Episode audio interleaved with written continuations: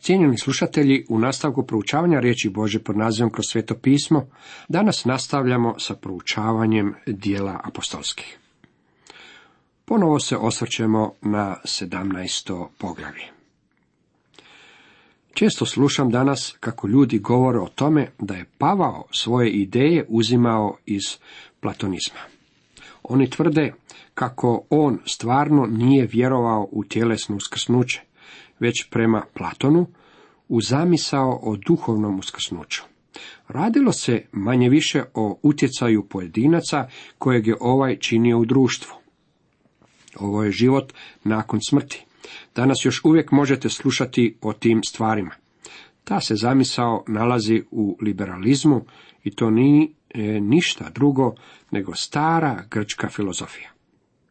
Međutim, ovi grci filozofi, kakvi su bili, nisu baš razumjeli Pavla.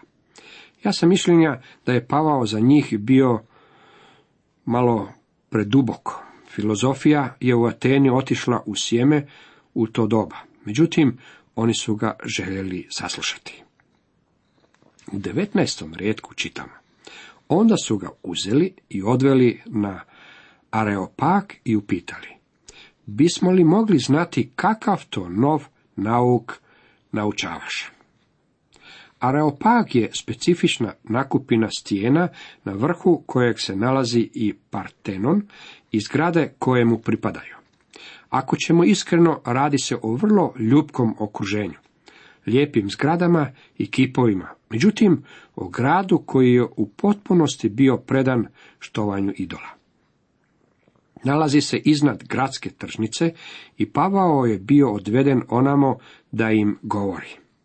Svaki propovjednik koji posjeti onaj kraj vjerojatno čita Pavlovu propovjed na vrhu Marsove gore. Kada sam bio ondje, jedan drugi propovjednik počeo je čitati. Ja sam otišao na drugi kraj stijene, sjeo sam, uzeo svoju Bibliju i počeo tiho čitati. Bilo je uzbudljivo iskustvo.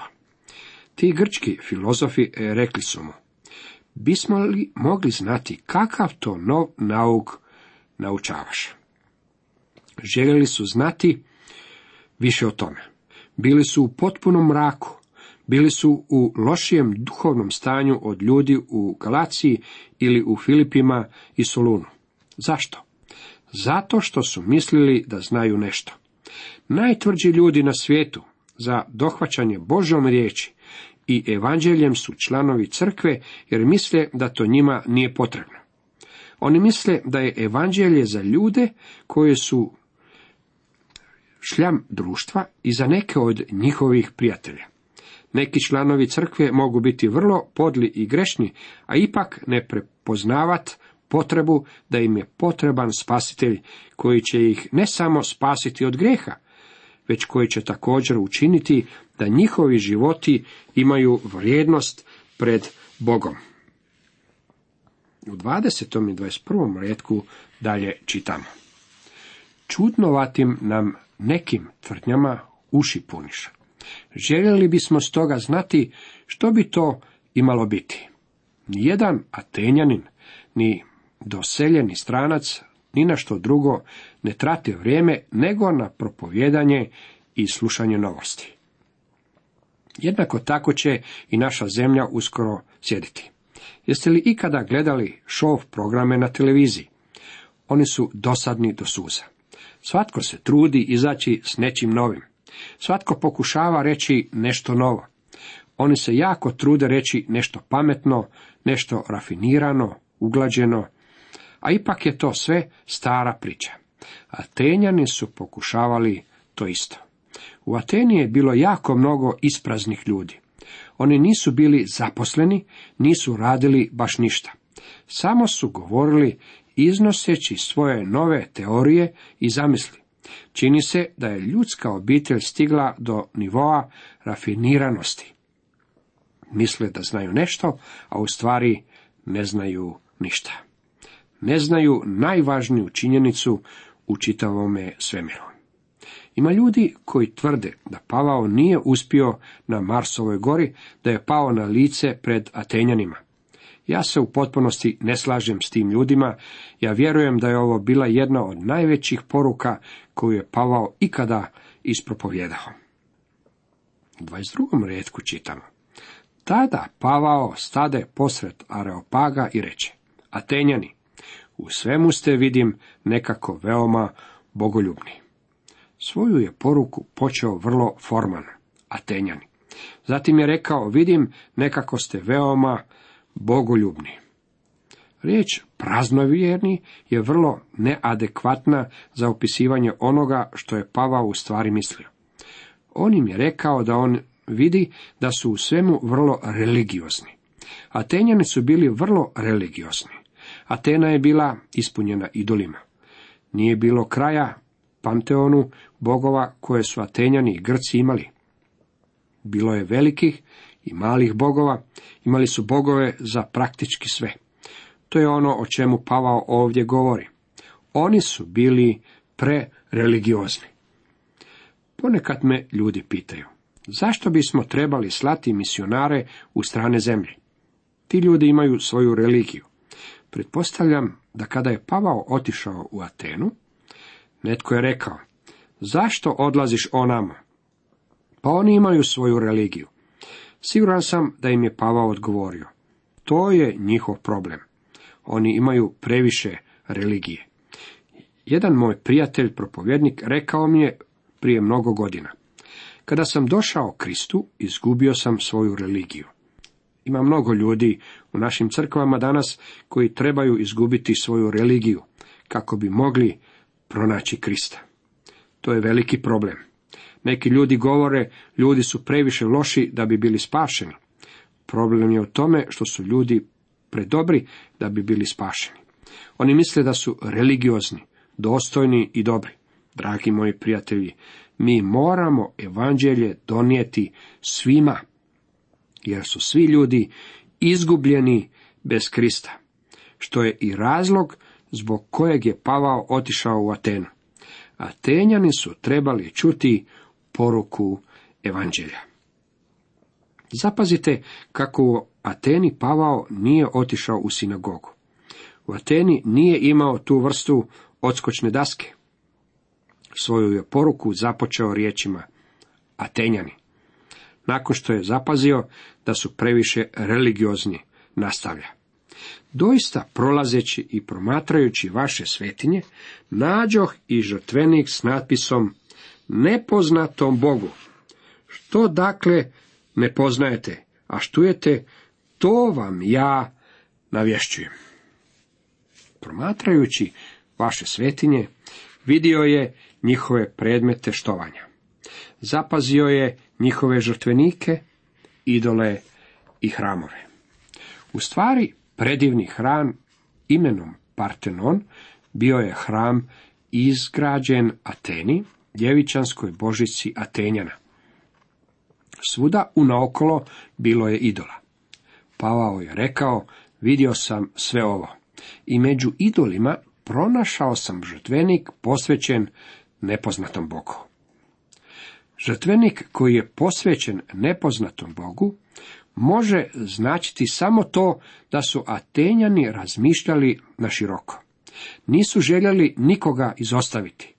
Kad bi netko došao u Atenu i rekao kako to da nemate žrtvenik mome Bogu, oni bi mu odgovorili, pa ovaj žrtvenik je u stvari posvećen tvome Bogu.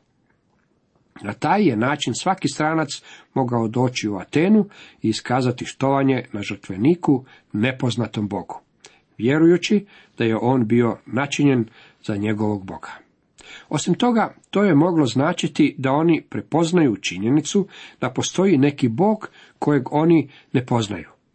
Mnogi pogani prepoznaju da se iza njihovog štovanja idola postoji živi i istiniti Bog.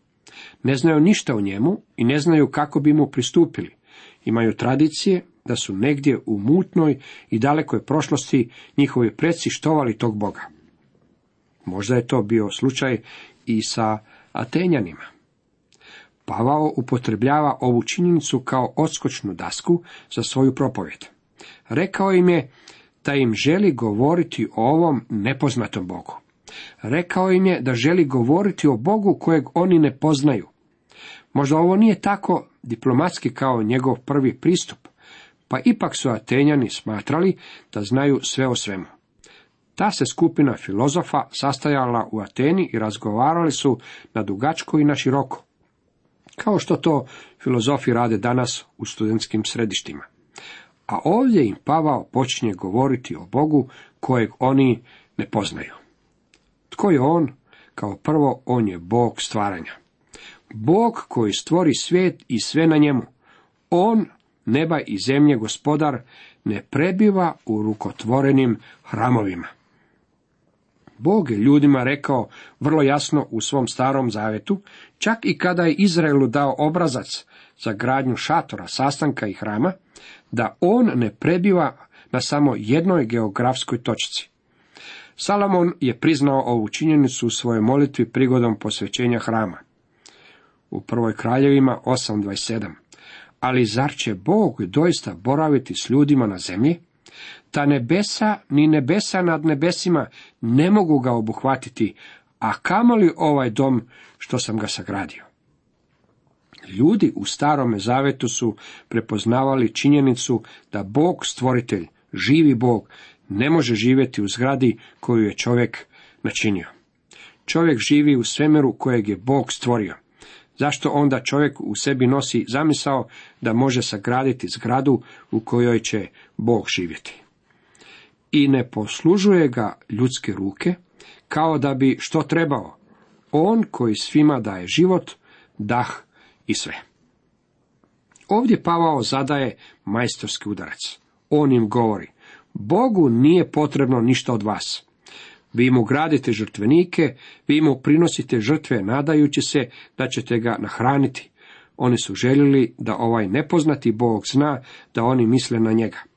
Pavao dalje nastavlja. Bogu nije potrebno ništa od vas. Bog je taj koji se nalazi na strani onoga koji daje. On vam daje život, on vam daje dah, on vam je dao sunce, mjesec i zvijezde. On vam je dao sve. Ovi su Atenjani štovali sunce. Tvrdili su da se Apolon vozi u koči preko neba svakoga dana. Pavao im govori kako je sunce nešto što je Bog stvorio i ono je dar svakome od nas. Stvoritelj je živi Bog. On je onaj koji vam je dao sve. Moram vam usput također napomenuti kako je on onaj koji vam daje i spasenje. On vam ne daje samo tjelesne darove, već i duhovne darove također. U 26. redku nastavlja. Od jednoga saza cijeli ljudski rod, da prebiva po svem licu zemlje, ustanovi određena vremena i međe prebivanja njihova. U engleskom prijevodu stoji od jedne krvi saza cijeli ljudski rod. Mnogo je tumačenja bilo u svezi s ovom jednom krvi, tako da mislim da bismo trebali odbaciti sve lažne predođbe u svezi s tim. Bolji prevod bi trebao glasiti Bog od jednoga sazda cijeli ljudski rod. Bog je stvorio jedno čovječanstvo. Ovaj stih ne govori o bratstvu. Jedino bratstvo koje sveto pismo poznaje je bratstvo onih koji su u Kristu Isusu. Možda bih mogao nešto nadodati ovome i reći da postoji i bratstvo grijeha. Svi mi smo grešnici. Pavlova izjava da Bog ustanovi određena vremena i međe prebivanja njihova je uistinu fascinantna. Ne samo da je on Bog koji je stvorio svemir i koji je stvorio ljudska bića, već je također zanimljivo da ih je on smjestio na određene geografske lokacije. Moj je liječnik stručnjak za tumore i on mi je rekao da se klonim sunca zbog toga što sam svjetle puti. Čini se da postoje i medicinski razlozi zbog kojih je Bog stavio ljude tamnije puti u područja na kojima sunce jače svetli, a narode svetlije puti na mjesta sjevernije gdje nema toliko sunca. Zbog toga neki od nas koji smo svjetlije puti moramo biti oprezni u svezi s tim koliko se izlažemo utjecaju sunčevih zraka. Bog je onaj koji je odredio geografske lokacije za svoja stvorenja. Mislim da su neki od mojih predaka trebali ostati ondje kamo su i pripadali. Možda ja ne pripadam ovamo gdje trenutno živim. Međutim, drago mi je što sam ovdje i pokušavam biti pažljiv u svezi sa zaštitom od previše sunca. Ovo je bilo malo skretanje zbog ilustracije. Bog je smjestio narode na određena mjesta. Zanimljivo je da je ono što je prouzročilo najviše ratova u povijesti činjenica što narodi ne žele ostati ondje gdje pripadaju. Žele nečiji tuđi teritorij. To je bio glavni uzrok ratova koji su se ikada vodili na licu ove zemlje. Da traže Boga, ne bi li ga kako napipali i našli, da nije daleko ni od koga od nas. Izraz napipali u sebi sadrži ideju traženja njega s nesigurnošću. Čovjek u stvari ne traži živog i istinitog Boga, već je u potrazi za Bogom. On je voljan postaviti pred sebe bilo kakvog idola i iskazivati mu štovanje. Nije neophodno da čovjek traži živog i istinitog Boga. Međutim, čovjek jest u potrazi.